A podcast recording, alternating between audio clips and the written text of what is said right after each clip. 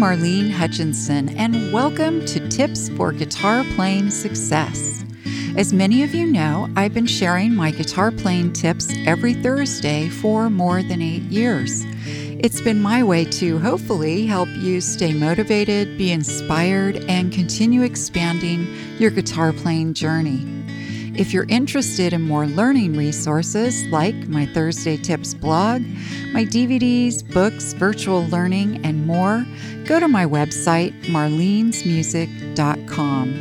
And for anyone who's listening and feels like you're missing out on all the fun, you can easily join our wonderful world of guitar with my Learn to Play Guitar in a Day program, which you can also find at marlenesmusic.com.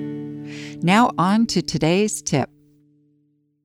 Today's tip is Be Your Own Drummer String Slapping 101.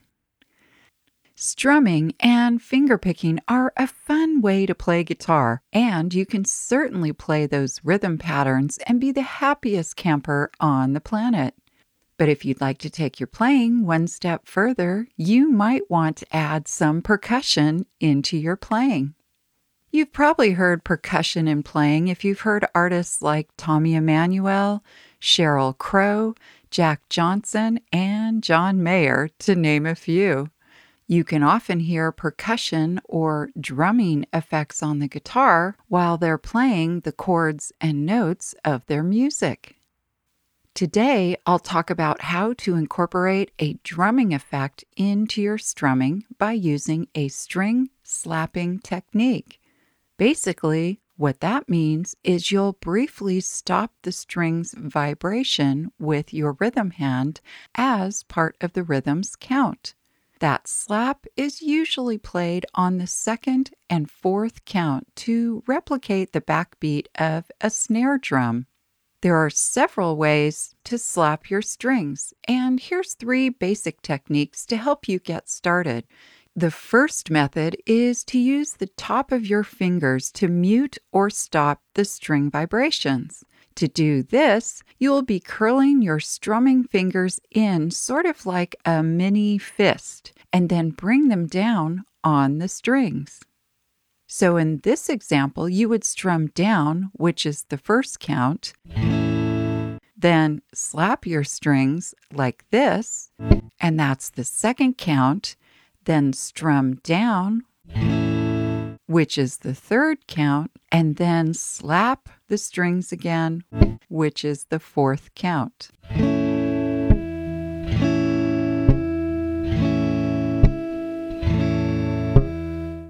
I'll talk about the other two methods in just a moment, but first, a quick show break. Don't forget to show your support for this podcast by joining my podcast club. As a member, you'll receive cool rewards, including exclusive live monthly events with yours truly. So join today at the link in the show notes or on my website, marlenesmusic.com. Now, back to string slapping on your guitar. The second method is to use an open palm to slap your strings. To do this one, you'll strum down, and for the slap part of this, you'll open your hand and use your open palm to mute the strings. So it'll go something like this strum down. That's the first count. Open your hand and use your palm to mute the strings, which is the second count. Then strum down which is the third count, and then open palm to slap your strings, which is the fourth count.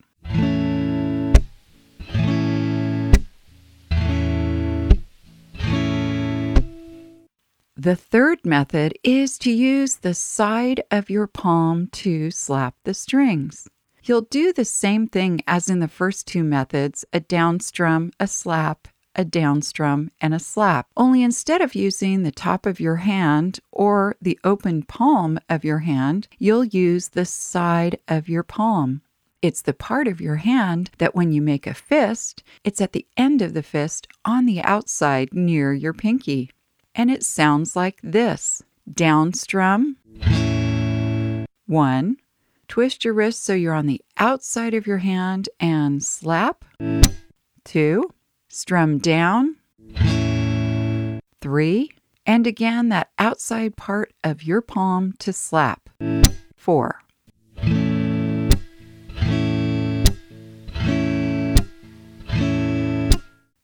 By the way, if you'd like to see how to do each of these techniques, you can go to the video at my YouTube channel, Marlene's Music 1, and you can find the link in the show notes.